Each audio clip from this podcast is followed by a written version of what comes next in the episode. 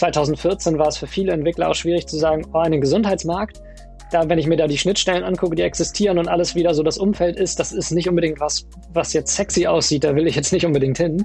Ähm, das ist aktuell halt auch schon anders. Es gibt einfach mehr, mehr Community in dem Bereich, wo man sagt, doch, doch, auch im Gesundheitsmarkt ist total cool, ähm, dort irgendwie Produkte zu bauen. Ähm, und das ist dann natürlich auch wieder eine Grundbedingung für die Investoren.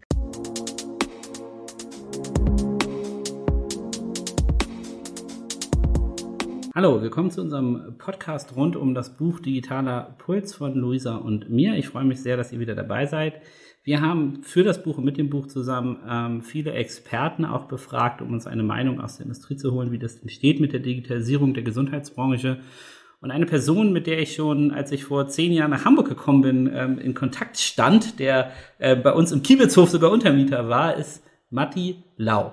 Und ähm, Matti hat sozusagen als Early Adapter, glaube ich, ein, ähm, äh, entschuldige, dass ich deine Geschichte etwas vorgreife, das musst du gleich nochmal in eigenen Worten erzählen, aber er hat ähm, bereits im Healthcare Space gegründet, als das noch nicht cool war in Berlin Mitte und ähm, konnte deswegen, glaube ich, sehr, sehr viele verschiedenste Erfahrungen sammeln und hat, glaube ich, einen sehr unverstellten Blick darauf, wie sich die Branche verändert hat über die letzten Jahre für Innovation, für Startups, für die Akzeptanz von neuen Ideen. Und darüber möchte ich gerne heute mit ihm sprechen.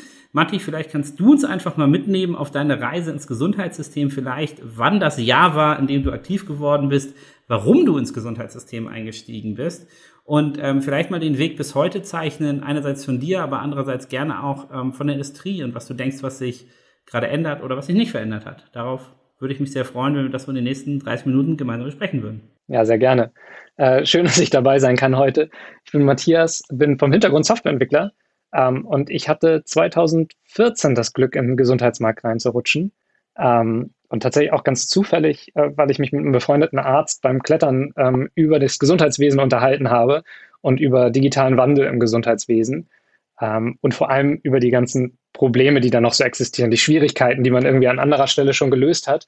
Und auch direkt angefangen habe beim Kaffee, also mit ihm darüber ähm, zu philosophieren, wie kann man diese Themen angehen? Also wieso ist das in anderen Branchen gelöst und im Gesundheitswesen nicht, wo es ja eine, oft eine viel größere Rolle spielt. Und ähm, ich glaube, das war auch so ein Relevanzkriterium, äh, was mich damals überzeugt hat, da einfach mehr reinzusteigen.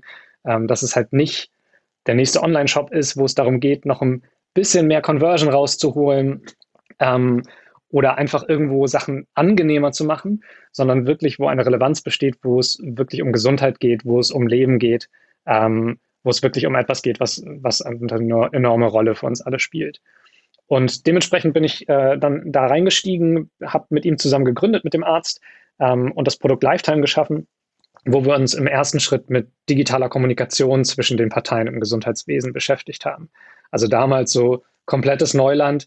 Wie kriege ich überhaupt eine Datei digital von zum Beispiel dem Arzt zum Patienten rüber? Oder vom Patienten wieder zurück zum Fragen, nächsten Arzt. die wir in unserem Alltag, glaube ich, alle schon gelöst haben, die sind im ähm, Gesundheitswesen gar nicht so banal zu beantworten und damit reinzugehen. Aber 2014 warst du ja wirklich ähm, sehr früh dabei. Wie hast du ähm, die einzelnen Stakeholder im Gesundheitswesen empfunden, wenn ihr dir gesagt habt, ach komm mal, äh, ich möchte gründen und möchte da reingehen? Weil meine Erfahrung ist jetzt auch mit dem Buch, die sagen alle, Herr Seebach äh, ist gar kein Doktor. Ähm, und das Gesundheitswesen, das ist so speziell, das verstehen Sie nicht, das können Sie nicht ähm, äh, halten Sie sich mal lieber raus. Das ist, glaube ich, so der Tenor, den ich immer noch empfangen habe, ähm, was natürlich mich etwas anstachelt, mich da überhaupt dann gar nicht rauszuhalten. Ähm, äh, wie, wie, äh, also ich glaube, bei euch war das ja wahrscheinlich so 2014 noch viel stärker, als es jetzt ist. Ne? Also jetzt sind ja so der gelegentliche Startup-Kasper keine, keine Neuheit mehr. 2014 war es ja noch so ein bisschen verschlafener, oder? Ja, auf jeden Fall. Also es war, es war bunt. Auf der einen Seite hatte man die Leute, die waren begeistert darüber, dass da jetzt was passiert. Also weil die auch das Empfinden halt hatten mit, hast es so eingefahren, es passiert nichts, ich kann irgendwie, wenn ich unterwegs bin mit meinem Handy, das Taxi bezahlen, aber im Gesundheitswesen äh, ist da noch überhaupt nichts angekommen. Ähm, die gab es durchaus und da war auch eine enorme Presseaufmerksamkeit. Also die Leute haben gelächzt nach etwas, was da passiert. Aber natürlich die Leute, die operativ dort beteiligt waren, die waren da deutlich vorsichtiger, weil die genau wussten, ey, das, was man sonst auch so mitbekommt an Startup-Mentalität, an schnellen Zyklen, das ist man dann nicht nur nicht gewohnt, sondern man hat auch einfach die Sorge, dass dort die relevanten Punkte, nämlich mit, was ist bei den Punkten, wo jetzt wirklich Gesundheit äh, gefährdet werden könnte, ähm, wie man damit umgeht. Und ich glaube, da waren die Leute sehr vorsichtig.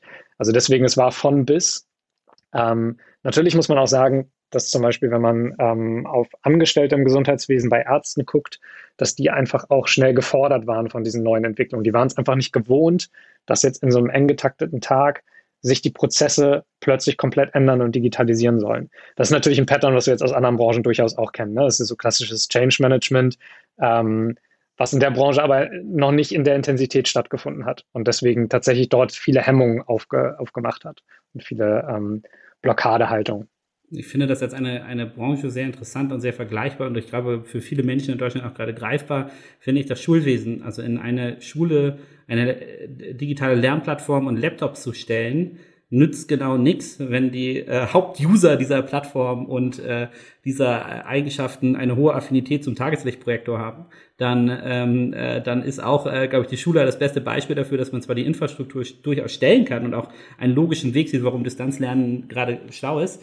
Wenn man aber nicht die Organisation mitnimmt, die Kultur mitnimmt, die notwendigen Trainings mitbringt, dann fruchtet das alles nicht. Das können, glaube ich, viele Deutschen, für die ist das ja wahrscheinlich immer eher ein, äh, ein theoretisches Beispiel gewesen. Für alle, die Kinder haben, ist es, glaube ich, ein sehr praktisches Beispiel im Moment, dass selbst die zur Verfügung stellen einer guten Infrastruktur, was ja im Gesundheitswesen noch gar nicht ähm, äh, der Fall ist. Aber selbst wenn man die hat, wenn man nicht die Menschen mitnimmt, die das benutzen soll, dann nützt das alles nichts. Aber ihr seid hier angetreten 2014, um die Kommunikation zu verbessern. Also ihr seid weg, mit dem Thema ja weit weggeblieben von äh, äh, Diagnose, von, äh, von Behandlung, also von sozusagen den, den Core-Sachen, die eigentlich an einem ähm, äh, Patienten durchgeführt werden und habt gesagt, ihr möchtet schlichtweg die Kommunikation verbessern. Was waren denn die spezifischen Widerstände, die ihr da gespürt habt? Also ich glaube, die zwei wesentlichen Punkte, das eine, was sozusagen in technischer Sicht liegt, ist dieses Thema Interoperabilität. Das war zu dem Zeitpunkt auch ein Riesenthema auf irgendwie gefühlt jeder ähm, Konferenz äh, dass es einfach darum ging, wie kommt man überhaupt in diese Medizinsysteme rein. Historisch haben die halt alle, ähnlich auch wie in anderen Branchen, muss man da sagen, große Silos aufgebaut. Die Systeme wurden geschützt. geschützt. Es war also wirklich ähm, so aufgestellt bei den Systemanbietern, dass sie wirklich versucht haben, die Schnittstellen alle möglichst dicht zu halten und nur eigene oder entsprechende Partnersysteme ranzulassen. Und dieses Ökosystem ist natürlich per se erstmal sehr innovationsfeindlich und ähm, das war dort die größte Herausforderung im ersten Schritt. Wie komme ich überhaupt an die Systeme ran? Ähm, beziehungsweise wie kann ich diese Einschränkungen umgehen, ohne halt den Workflow bei einem Arzt, einer Klinik oder einem MVZ irgendwie kaputt zu machen. Das zweite große Thema ist dann wirklich diese Workflows. Also wie kann ich den, den Prozess in einer Arztpraxis ähm, beibehalten und trotzdem digitale Lösungen einführen, weil dort halt so starke Hemmnisse waren, dass selbst eine Verbesserung im Prozess erstmal negativ wahrgenommen wurde, weil es eine Veränderung im Prozess darstellte. Und das musste man halt iterativ gut begleiten mit den entsprechenden Playern. Äh, das waren so die beiden Kernpunkte, mit denen wir uns auseinandergesetzt haben die ersten Jahre. Also erstmal Überzeugungsarbeit leisten und zeigen, dass Digitalisierung ein, ein Verbesserungsbeweis hat. Und wenn wir jetzt springen in das Jahr äh, 2021, in dem wir uns jetzt befinden, Meinst du, dass ihr, wenn ihr jetzt nochmal antreten würdet, nochmal so viel Überzeugungsarbeit leisten müssen? Oder sind einfache Beispiele, wie dass du nicht für eine Krankschreibung im Arztzimmer sitzen musst und dass eigentlich auch eine Krankschreibung der, der Arzt sich nicht unbedingt sehen muss? Und andere Beispiele. Ähm, hat das zu einer plötzlichen Steigerung der Akzeptanz geführt? Denkst du, dass Unternehmen, Startups, die nach euch kommen werden, äh, ganz anders ansetzen und aufsetzen können auf einen sozusagen, ähm, ich, in Deutschland sagt man so schön Willkommenskultur des Digitalen, dass das jetzt etabliert wurde durch die Pandemie? Ich glaube, es wurde deutlich reduziert, auf jeden Fall. Ähm, ich glaube, dass die Akzeptanz für solche Lösungen ähm, deutlich, deutlich höher ist, ähm, gerade auf Seiten der Mediziner, der Kassen. Also ich glaube, auf Patientenseite, auf Bürgerseite war sie schon immer relativ hoch, weil wir von den anderen Branchen schon sehr geprägt sind. Aber was die anderen Player im Gesundheitswesen angeht, hat sich da jetzt viel ergeben. Ich meine, sowas wie Videosprechstunde war vor Ausnahme von den Regulatorien eigentlich gar nicht zugelassen, war wirklich äh, sehr schwierig, überhaupt über sowas nachzudenken. Und inzwischen ist es doch schon ein fester Bestandteil geworden. Ich glaube, wir müssen weiter Überzeugungsarbeit leisten. Das geht nicht von, von heute auf morgen, ähm, vor allem weil das Player sind, die einfach langsam sind. Also selbst wenn die Akzeptanz jetzt steigt, heißt es noch nicht, dass jetzt alles funktioniert, sondern das heißt, dass man jetzt die Sachen dann erstmal angehen muss. Und ich glaube auch bei, bei all den Themen wie E-Rezept, E-AU, ähm, äh, Videosprechstunde. Das ist sozusagen alles gut in die Wege geleitet, aber jetzt braucht es auch ein bisschen Geduld und ein bisschen Drive bei den richtigen Playern, damit das jetzt auf die Straße kommt. aber die Bewegung ist drin und ich glaube, alle Startups, die jetzt kommen, die werden dort eine deutlich verbesserte ähm, Rahmen, werden deutlich verbesserte Rahmenbedingungen vorfinden. Ich glaube, Rahmenbedingungen und auch diesen, diesen Willen zum Ausprobieren. Ähm, und ich glaube, da muss sich jeder auch so ein bisschen an sich selber äh, an die Nase fassen. Für mich sind da zwei Sachen ganz elementar. Einerseits muss man als Patient auch neue Sachen ausprobieren. Also jede Krankenversicherung, die ich so im Umfeld kenne, also auch unsere, hat uns jetzt die hier äh, Telemedizin-App äh, rübergespielt, dass man mit dem Arzt auch mal reden kann. Ich habe mich jetzt aber selber dabei erwischt, ähm, gerade wenn das jetzt irgendwas mit den Kindern ist, dass man dann sagt, hm, fahre ich mal doch lieber schnell zum Arzt, dann kann er darauf gucken. Und dann habe ich so gedacht, nee, das macht überhaupt keinen Sinn. Mach erstmal die App und, äh, und nutze diesen neuen Gedankensprung, dass du nicht jemand immer physisch sehen musst, sondern gucke, dass du, ähm, dass du bestimmte Unterhaltungen oder Sachen auch einfach ähm, über eine Telemedizin-App abklären kannst. Und das andere ist ja, dass der Regulator, also der in Spahn, hat ja eine Zeit lang wirklich äh, im gefühlten Minutentakt Gesetze verabschiedet, um überhaupt die Rahmenbedingungen zu schaffen.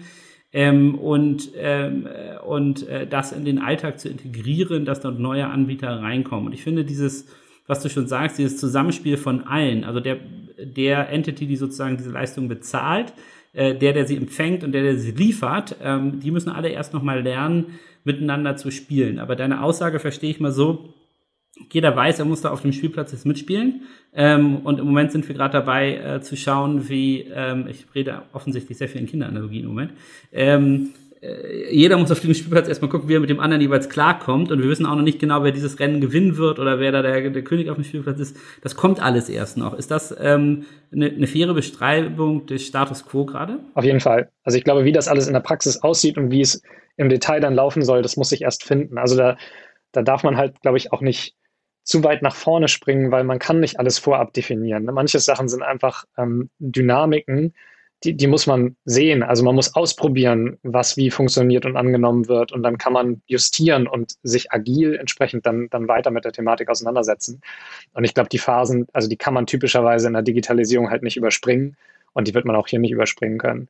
Ähm, und wie gesagt, ich glaube, das, das Positive, was wir jetzt haben, vorher hatte ich das Gefühl, dass viele der Player noch so ein bisschen drumherum kommen wollten oder auch in Abwartehaltung waren, dass sie sagten, ähm, ich lasse erstmal die anderen machen oder weiß ich nicht, vielleicht muss man das mit der Digitalisierung ja doch nicht machen und kann einfach drum rumkommen.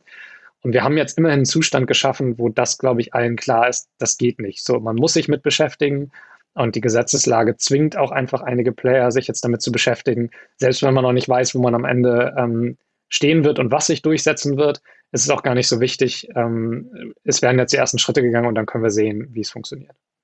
Das ist also die positiv. Ersten Schritte, die Bereitschaft, ich versuche ja auch immer als alter Optimist äh, positive Sachen aus äh, eigentlich schrecklichen äh, Ereignissen zu sehen.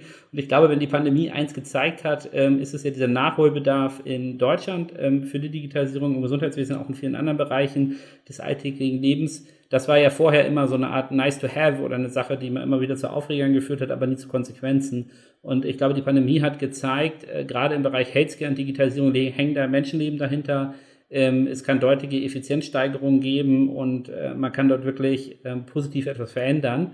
Und durch diese Überzeugung kommt halt etwas mehr rein. Also ähm, äh, da sind natürlich Vorreiter wie ihr, die 2014 schon da die ersten Lanzen gebrochen habt, glaube ich, wichtig, dass ihr den Denkprozess angestoßen habt. Aber man sieht ja jetzt äh, nicht nur auf Seite von Gründern, sondern auch gerade von Investoren ähm, ein, eine wesentlich höhere Bereitschaft, in den Bereich einzusteigen. Es werden jetzt ja auch, also uns, uns fehlt ja etwas ähm, auch im Gesundheitswesen, dieser Elon Musk-Effekt. Also dass Gründer sehen, Mensch, guck mal, da kannst du richtig äh, was erreichen, du kannst richtig etwas machen. Ähm, das war ja bei der E-Commerce-Szene lange die, die Sambas, egal was man über sie denkt, aber sie hatten auf jeden Fall eine Beispielrolle, dass dieser Bereich hochinteressant sein kann, dass du Sachen zu IPO führen kannst. Das haben die alles etabliert. Und ich finde BioNTech und das Gründer-Ehepaar dort eigentlich eine sehr charmante menschliche Geschichte über menschlichen Erfolg und ähm, äh, was es eigentlich bedeuten kann, in der deutschen äh, Gesundheitswelt aktiv zu sein, als Gründer, als Forscher, ähm, als Teil eines Teams, die dort neue Sachen angehen wollen. Siehst du das eigentlich auch so als eine Art, ähm, für mich ist das ein ganz wichtiger kultureller Wechsel, dass es äh, dort reinkommt. Vor allem, du hast ein tolles Gründerehepaar, dann hast du aber auch eine, eine deutsche sozusagen etablierte Familie mit der Familie Strüngmann im Hintergrund, äh, die jetzt sagen, wir werden dieses Startup ja eigentlich nehmen und werden äh, Krebs besiegen, wir werden das zu einem full-fledged äh, Pharmaunternehmen ausbauen und, und, und. Ist das auch eine Sache, die sich sozusagen kulturell geändert hat, dass es jetzt richtig tolle Vorbilder gibt, was man eigentlich machen muss? Ich, ich glaube, dass man, also man könnte eine Tendenz in die Richtung sehen. ich glaube, da sind wir aber noch nicht. Ich glaube, das ist zu, zu vereinzelt noch. Also ich glaube, dass jetzt erst die, ähm, die Gründerkultur im Gesundheitswesen so ein bisschen ins Rollen kommt, weil die Masse einfach bisher noch nicht diese Vorzeigethemen sind, diese Visionäre, sondern eher, ich sag mal so ein bisschen abfällig Krimskrams. Ne? Wir haben so verschiedenstes Zeug, was für sich gestellt alles sehr cool ist. Ähm, also nicht, dass es falsch rüberkommt, das, das ist unglaublich tolles Zeug, was da entsteht, aber ich glaube, diese visionären Geschichten, wo BioNTech ähm, vielleicht ein Repräsentant für ist, da fehlen uns noch ein paar Erfolgsstories. Also ich glaube, wir müssen uns noch ein paar Jahre gedulden, bis wir so erste richtige Success-Stories haben, große Dinge, wo Leute Themen angehen wie ich kann ein großes Blutbild automatisiert über ein Wearable machen oder solche Themen, also Sachen, die wirklich große Themen in Bewegung bringen. Ähm, und dann hoffe ich, dass wir diese visionäre Vorbilder, äh, diese visionären Vorbilder mehr kriegen in der Branche. Also du meinst, wir brauchen noch mehr, aber ähm, wir, wir haben schon mal die Weichen gestellt, dass man sie jetzt zumindest mal schaffen kann. Ich glaube, vorher ist man ja irgendwie äh, zwischen Datenschutz und dem äh, wirklich äh, dem, dem Delta des ähm, Leistungsempfänger und Leistungszahler, dass das nicht eine Person ist. Da sind ja ganz viele äh, Gründer, glaube ich, auch dran gescheitert, die das äh, sozusagen erstmal den langen Atem entwickeln mussten, in dieser Industrie ähm, weiterzumachen. Ich glaube, dann, dann stellt sich ja dann doch irgendwann die Frage, Mensch, soll ich nicht doch lieber rote Damenschuhe verkaufen, ja, weil das ja eine, ähm, äh, weil das schon eine Industrie ist, wo es einen Blueprint gibt, wo man arbeiten kann, wo man nicht immer nur gefühlt gegen Widerstände ankämpft. Ne? Und ähm, äh, also das finde ich aus meiner Sicht sehr interessant, ähm, dass, dass wir dafür etwas mehr Bereitschaft haben. Den anderen Punkt, den ich, ähm, ähm, den ich sehr spannend finde, auch in meiner Entwicklung, ist, ich glaube, ich habe ja noch in, in keiner Industrie jemals so viel in Anführungsstrichen Charaktere getroffen wie im Gesundheitswesen. Also wirklich ähm, Menschen, die den Status quo auf eine sozusagen auf, ein, äh, auf eine äh, Bühne gehoben haben und diese Bühne um, um, um alles in der Welt verteidigen, völlig sinnbefreit eigentlich, aber für die der Status quo eine, eine ganz wichtiger Teil ihrer beinahe schon ihres, ihres Charakters, ihrer, ihrer Person ist und die sich wirklich die Mühe machen, und das muss man erstmal hinkriegen. Es gibt ja in anderen, also in meiner Startup-Erfahrung, da gibt es immer Leute, den meisten Leuten bist du eigentlich egal. Es gibt aber nur ganz wenige, die dich proaktiv verhindern wollen. Das findest du fast nie. Im Gesundheitswesen hast du gefühlt jeder Zweite ähm, möchte dich proaktiv verhindern, um den Status quo zu wahren. Ähm, da gibt es ja auch bestimmte Lobbygruppen, auf die wir mal eingehen können. Da wenn du da auch nur den Kopf hebst, dann äh, dann wird der abgeschlagen innerhalb von Sekunden. Ähm, hast du das auch so empfunden, dass die Industrie tatsächlich sehr viele interessante Charaktere hat, die den Status quo proaktiv ähm, verteidigt haben? Ja, doch, also habe ich auch empfunden. Ich habe auch meine meine schönen Stories gehabt, wo ich einen Vortrag auf einer großen Konferenz gehalten habe und dann also eine Meldung ähm, vom BSI in dem Fall war, ähm, warum wir denn jetzt alle Gesundheitsdaten unsicher machen wollen. Und ähm, auch sozusagen mit der Ergänzung, dass ja nur Papier im Schrank sicher ist. Das wissen wir alle. Also es war so wirklich mit Status quo. Wir wissen doch, dass nur Papier sicher ist. Warum wollt ihr denn alles unsicher machen? Also es waren, sind sehr komische ähm, Sichtweisen, die da auch existieren wirklich. Ähm, und ich habe, also bei mir hat sich auch festgesetzt, dieses Beispiel, das Fahrrad würde heutzutage nie wieder zugelassen werden, weil es viel zu unsicher ist und keiner der aktuellen Verkehrsregularien entspricht. Und ähnliches Empfinden hatte ich ganz oft im Gesundheitswesen, dass man sagt, wir sind eigentlich schon viel weiter als der Status quo, viel, viel, viel weiter. Und halt nicht nur jetzt toll ist es digital, sondern ich meine wirklich von den Effekten, dass es viel sicherer ist, dass es viel schneller ist, dass es viel exakter in den ähm, in den Diagnosen ist. Und alle diese Verbesserungen nutzen wir nicht, weil wir Maßstäbe ansetzen, die wir auf den Status quo nicht ansetzen. Ähm, also sozusagen, es muss zu 100 Prozent sicher sein. Gibt es nicht. Aktuell faxen wir und es ist gar nicht sicher. Ähm, aber sozusagen jede Verbesserung der Sicherheit wird erstmal äh, wird, wird abgelehnt, weil sie nicht gut genug ist. Ähm, und das ist, glaube ich, sozusagen die Grundlage für viele dieser Abwehrhaltung. Genau, und es gibt, es gibt ja auch kein Zuhören willen. Ne? Also wenn du jetzt sagst, Papier ist sicher, aber es gibt Feuer, dann sagen die Leute, aber Feuer, das ist ja nicht so gefährlich. Ne? Also so, also das habe ich auch als, als wirklich einen, einen extrem störenden Faktor empfunden, ähm, äh, dass es immer wieder diese, diese Verteidigungshaltung des, äh, des Status quo gab. Auch da hoffe ich, dass ähm, äh, zum Beispiel die neuen Gesetzgebungen wirklich ein bisschen auf den Tisch hauen von dem Jens Spahn und ähm, um, äh, dort dazu führt, dass wir eine gewissere eine gewisse äh, Auflösungserscheinung haben bei diesen Verteidigern des Status quo. Und ich frage mich auch so ein bisschen immer, was, was der Sinn dahinter ist. Ob es der Sinn sein soll, Recht zu haben, ob es der Sinn sein soll, sein jeweiliges Töpfchen äh, zu verteidigen, ähm, um da reinzuschauen, oder ob es teilweise hat man das Gefühl, es, es schickt schon etwas in Boshaftigkeit um. Ähm, äh, das finde ich auch immer sehr interessant, was dort für eine Angst besteht. Weil, den, äh, weil diese Angst und diese Verhinderung zeigt ja, dass die Menschen erkannt haben, dass die Veränderung notwendig ist. Weil für eine Sache, die nicht notwendig ist und die nicht irgendwann erfolgen wird, hätte ich ja keine Angst. Die würde ich auch nicht versuchen zu verhindern. Sondern nur die Sachen, die wirklich sinnvoll sind, aber die meinen Status gefährden, die werden verhindert. Und ich finde, das ähm, ist das wirklich eine Auszeichnung im Gesundheitswesen, ähm, was ich bisher so erlebt habe. Ähm, aber nichtsdestotrotz soll das ja Leute nicht abschrecken, denn es gibt viele neue Leute, die sich der Industrie zugewendet haben. Wir haben jetzt einerseits über die Gründer gesprochen, wir haben über den Einfluss der Regulatoren gesprochen, aber auch Investoren. Ähm, ich finde, es gibt in Berlin, ähm, zum Beispiel bei vielen Venture Capitalisten, ein äh, wirklich ein massives Bedürfnis, in den Sektor Healthcare zu investieren. Das ist, glaube ich, auch neu. Ähm, was ist denn deine Erfahrung rund um das Thema Investoren? Weil ich glaube, 2014 war das ja auch nicht einfach, einem Standard äh, Venture Capital Geber zu erläutern, warum die euch fanden sollten. Ähm, das ist, glaube ich, heute einfacher, oder? Auf jeden Fall. Also damals war es, glaube ich, wirklich schwer, ähm, die richtigen Funder, äh, äh, die richtigen Investoren zu finden. Vor allem auch, weil ähm, was ja auch gute Investoren durchaus direkt spiegeln, dass sie, dass sie sagen, sie haben zu wenig Detailwissen vom Markt, um halt bestimmte Sachen einschätzen zu können. Und das war durchaus ähm, ein Part, den wir auch häufiger mal hatten, dass Leute gesagt haben, ich, ich finde das super, es hat Hand und Fuß, aber ich, ich, ich kann nicht sagen, ob euch die Regulatorik einfach morgen vom Markt kickt. Das ist mir zu ungewiss. Und es gab einfach wenig Leute, ähm, die da das entsprechende Detailwissen mitbrachten. Die haben sich jetzt, glaube ich, über die Jahre entwickelt. Also wir haben 2014 mit einigen Investoren ähm, mit, also wirklich mit VCs oder Fonds gesprochen, die halt gerade losgelegt haben, sich in diesem Bereich zu spezialisieren und dieses Wissen aufzubauen. Dementsprechend ist es natürlich heutzutage viel einfacher, weil die Leute es besser einschätzen können.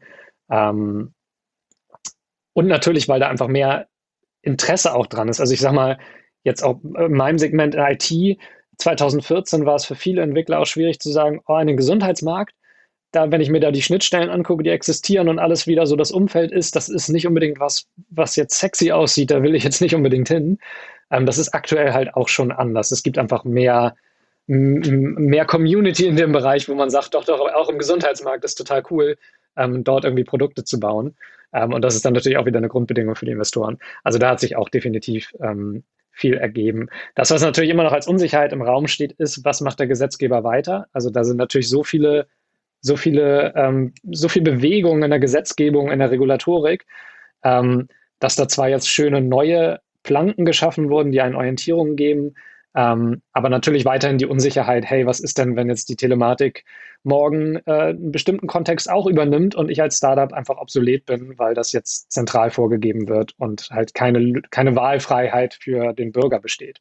Das ist etwas, was wir jetzt durchaus mehrfach gesehen haben. Ja, also ich glaube, die, ähm, äh, diese Unsicherheit bleibt zwar, die wird aber besser verstanden und vor allem es gibt halt eine Bereitschaft, die zu verstehen. Ich finde, das ist eigentlich ähm, ein, ein ganz gutes Resümee für unser Gespräch, nämlich dass ähm, du, du bist vor sieben Jahren ähm, eingestiegen in den Gesundheitsmarkt, in den Gesundheitssektor. Ich glaube, das war dann ähm, eine sozusagen sechs Jahre eine, ähm, eine, eine Entwicklung der kleinen Schritte, der kleinen Verbesserung, der Akzeptanz, die geschaffen wurde von jungen Unternehmern, die dort tätig waren. Und dann haben wir jetzt sozusagen mal zwölf Monate geturbocharged ähm, im, im Sinne dieser Entwicklung durch die Pandemie. Und jetzt besteht eigentlich ein Umfeld, in dem es Geld gibt, in dem es Gründer gibt, in dem es anfängt, Akzeptanz zu äh, geben, wo du aber, ähm, was ich ganz interessant fand, jetzt vielleicht von, von Biontech abgesehen, ähm, noch nicht so viel Beispielfiguren gibt, noch nicht sozusagen die Granden der, äh, äh, der Startups und Entwicklungsszene, die ähm, sich hier etabliert haben. Ich bin ganz, ganz sicher, das ist ein Prozess, den, den werden wir sehen in den nächsten 12 bis 36 Monaten, dass es dort wirklich ganz viele tolle Beispielkäse gibt. Ähm, das sage ich einerseits, weil ich es natürlich hoffe, aber andererseits, weil es in Amerika so ist und wir immer so 12 bis 36 äh, Monate äh, Delay haben, bis, äh, bis der Trend darüber schwappt. Ähm, deswegen äh, bin ich da gar nicht, glaube ich, so ein, so ein Visionär, der in Zukunft blickt, sondern man kann es relativ schnell prognostizieren. Das, was in Amerika fliegt, wird auch, und jetzt töten mich natürlich wieder die Leute, sagen, Herr Seebach, haben Sie nicht verstanden, dass das Healthcare-System in den USA völlig anders ist als in Deutschland? Ja, habe ich, aber ich glaube trotzdem, dass die äh, Randbedingungen, die, ähm, äh, die dort existieren, ähm, äh, durchaus auch uns ermöglichen, ein ganz vibrantes Startup-System ähm, zu schaffen, was Veränderungen auch hier in Deutschland in den Markt bringt. Und ähm, ja, das ist sozusagen wäre mein Summary. Hast du dem noch was hinzuzufügen? Nee, ich kann das nur unterstreichen. Ich glaube, wir sind, äh, wir haben jetzt unglaublich viele Weichen bei uns im Markt gestellt, auch deutschlandspezifisch. Also ja, der deutsche Gesundheitsmarkt ist sehr spezifisch, aber genau die Weichen sind jetzt gerade gekommen. Und ich glaube, dass sich dort ein gewisser Drive entwickeln wird. Und ich hoffe also auch, dass nämlich genau die großen Visionäre irgendwann auch aus diesen deutschen Rahmenbedingungen vielleicht an der einen oder anderen Stelle ausbrechen können und dort einfach neue Standards schaffen und dem Markt zeigen, wie es sein kann und wie es noch besser sein kann, ähm, ohne auf die nächste Regulatorik warten zu müssen. Das ist ein Effekt, den ich mir noch erhoffe von der Zukunft. Super, dann äh, bleibt mir nichts anderes übrig, als mich ähm, für ein äh, wiederum sehr interessantes und tolles Gespräch mit dir zu bedanken, Matti. Und ähm, ich äh, freue mich, dass wir beide in der, in der Zukunft äh, schauen können, was alles in dem Sektor ähm, verändert und angepasst wird. Und ähm, wie du eingangs gesagt hast, es ist ja eine Sache, wo, wo man tatsächlich Gutes tut, wo man Menschen hilft. Ähm, also gar nicht eine falsche Sache, sich zu engagieren. Ähm, wenn uns ein paar junge Gründer zuhören, dann versteht das definitiv als ein Aufruf, euch auch diese Industrie genau anzugucken, ob es hier nicht Opportunitäten gibt, ähm, die Welt zu verbessern und erfolgreiche Unternehmen aufzubauen. Vielen Dank, Matti. Vielen Dank, Nils.